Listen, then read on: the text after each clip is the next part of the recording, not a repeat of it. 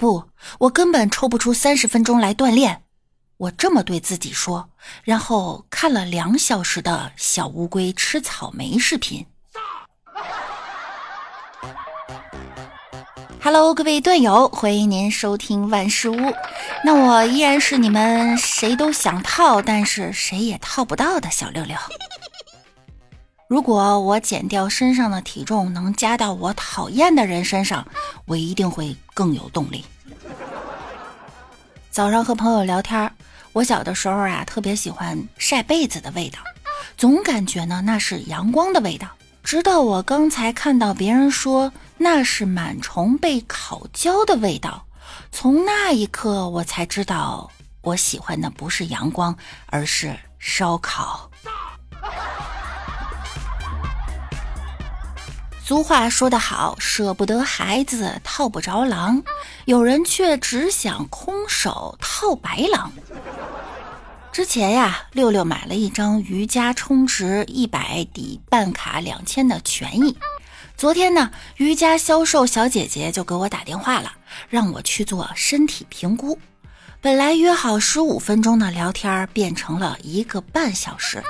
而且这销售小姐姐上来第一句话，居然说的是：“您好，我今年二十岁，我叫洋洋。” What fuck？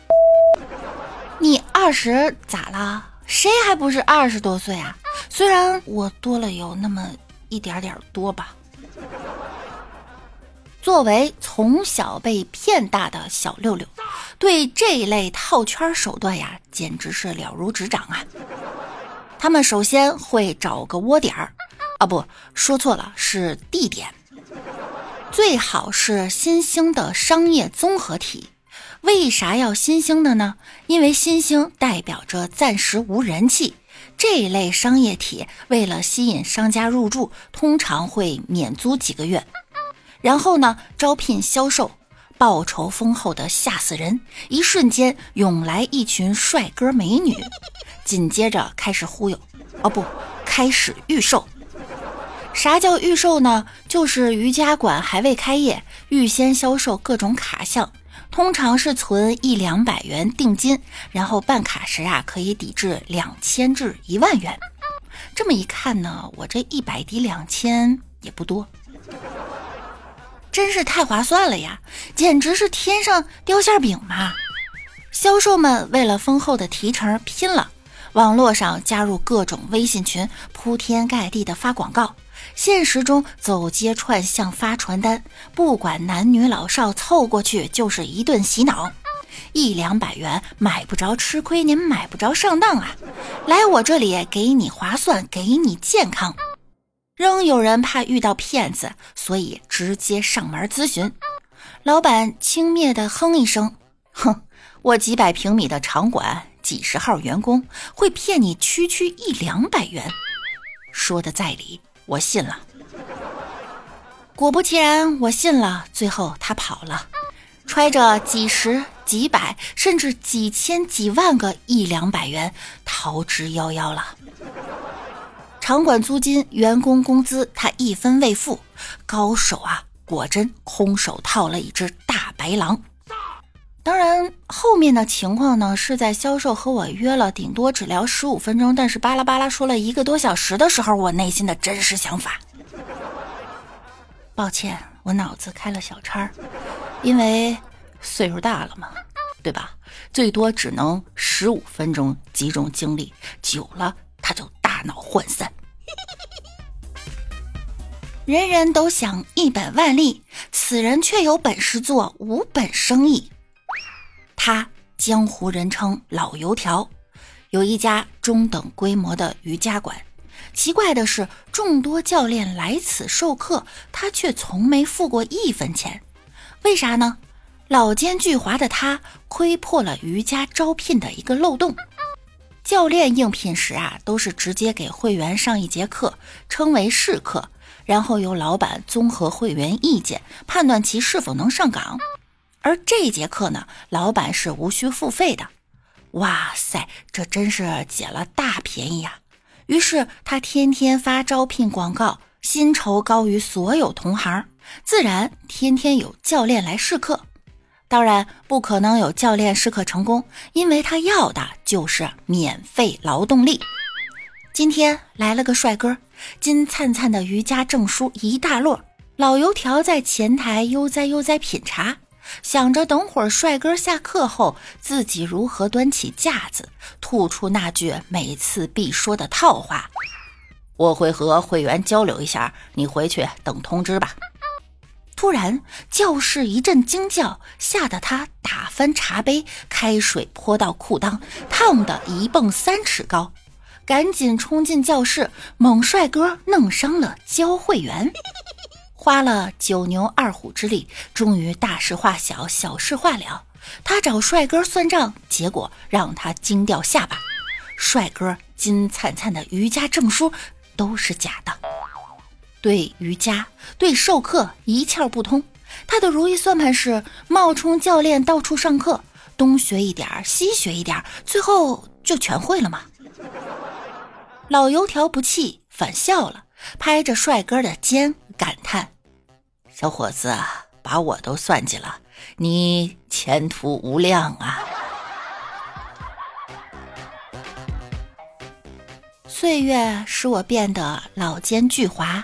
不信你摸摸，不过确实是这样哈，人老了就越发受不得委屈，对身边的人疑心重重，总觉得对方不怀好意。去逛街的时候最怕店员问：“请问您需要点什么？”我只需要赶紧离开。总而言之，言而总之，他没有成功的忽悠我。最主要的原因呢，就是因为我没钱，一年都没有拿到工资了。咱不光年龄大，全身都大。你不大的地方，我也大。当然，这个大呢，从小也有很多烦恼。当然，这些烦恼呢，是没有的人他不知道的。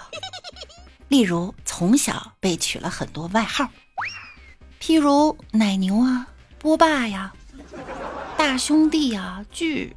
嗯，那段时间呢，很不开心，甚至有了厌学的心理。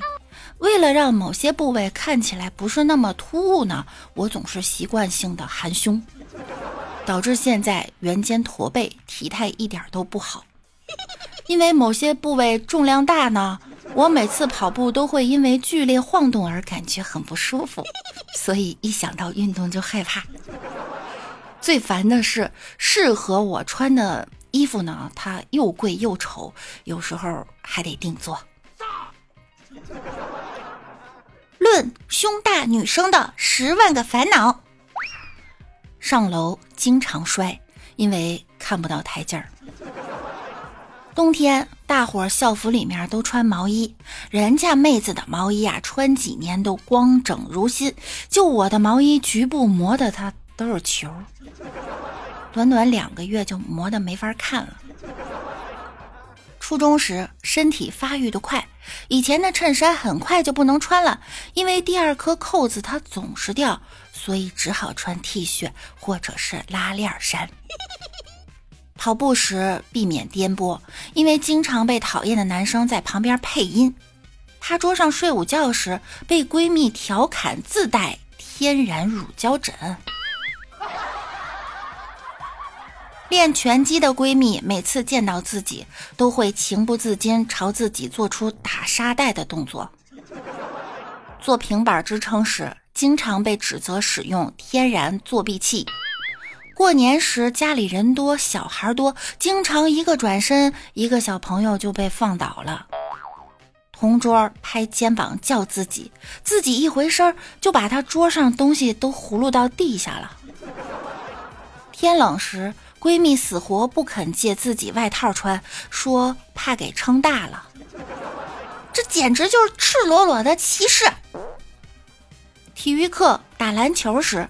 经常有讨厌的男生跪在自己身前，哭着说：“教练，我想打篮球。”打篮球过人时，不管碰没碰到对方，都会被场下讨厌的男生起哄说：“裁判，他带球撞人。”老同学给朋友看毕业纪念照的时候，对方经常指着照片中的自己说：“哎呦，这个女生的校服好大呀！” 在班里从来不敢痛痛快快的伸懒腰，不然肯定会有哪个男生说，一边瞪着眼睛喊着“卧槽”，一边急忙拍旁边的人悄悄往自己这边指，还说什么“大灯晃眼”什么的。平时被人调侃也就算了，在家里还被家人调侃，尤其赶上一个憨厚的妈。过年时候，低情商的大婶们来家里串门，看见在厨房里忙活的你，就兴奋地跟妈说：“哎呦，你家女儿可真大呀！”憨厚的妈眉飞色舞地回道：“哎呀，是呀是呀，她十四岁的时候就穿不了我的衣服了。”听到这般喜气洋洋的对话，正切菜的你脸上立刻泛出想自尽的菜色。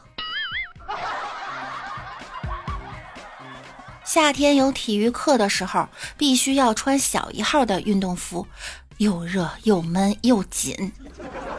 如果不这样，就会晃得很厉害，被损友和讨厌的男生调侃，经常被闲得蛋疼的闺蜜当工具人玩网上的烂梗，譬如什么洗面奶，什么人心冷漠无情，只有这还有些温度。他一脸开心，我一脸崩溃的黑线。做操、跳跃运动时，经常被老师骂偷懒，但不偷懒就会迫使周围人都偷懒，因为大伙儿都不再专注于做操，而是去关注你。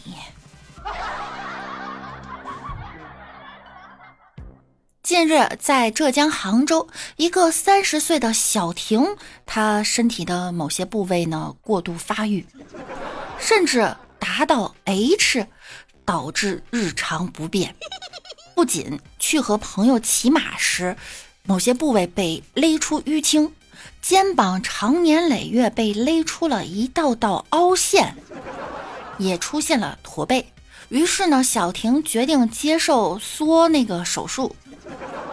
最终，小婷被医生切掉了五斤肉，术后成功从 H 变成了 A。对此，小婷表示感觉很轻了，对此也引发了网友们的热议。切的也太狠了哈，见者伤心，触者流泪呀。咱就是说，不要到 A 到 C，它也是可以的呀。有网友评论。术前照片呢？一女网友说：“以前勉强四两，生完孩子哺乳后，我直接变成了女汉子。”她老公得说：“我不同意，我不签字。”从此之后，我再也没有开心起来的理由。节目听到这里，如果您喜欢呢，大伙儿三连支持一波。六连就是两波。其实我是网络上的老司机，现实的大怂逼，都觉得我是社牛，但我真的是社恐，而且是越来越懒的社恐。除了睡觉的时候不想睡觉，其他的时候都想睡觉。之所以喜欢熬夜，是因为无人打扰的睡前时光才是完全属于自己的。每次都能避免打电话就解决问题，如释重负。我的社交早已破产，已经懒得去经营每一段感情。我并不内向，只是不想搭理那些不感兴趣的人。约会感觉累得慌，恋爱又怕太麻烦，还是瘫着刷视频最舒畅。对我来说，吃饭是一件很私密的事儿。和不熟或不好的人一起吃饭，就会变成侵犯隐私的社交。别为了那些不掏钱买票的观众，去违心的演绎你不擅长的人生。低质量的社交不如高质量的独处。耳机里的音乐是我最低成本的快乐。多希望生活空间足够大，不用每天遇到熟人。生活给你这么多磨难挫折，只因你本身就是主角。生活让人沉闷窒息，但只要你跑起来，就会有风。生活必然烦恼不断，而你的责任是创造快乐。愿你生活不拥挤，笑容也不必刻意，常常不期而遇，美好总是铭记。记得三连一波哦，六连两波哦。那我们下期见喽，拜拜啦。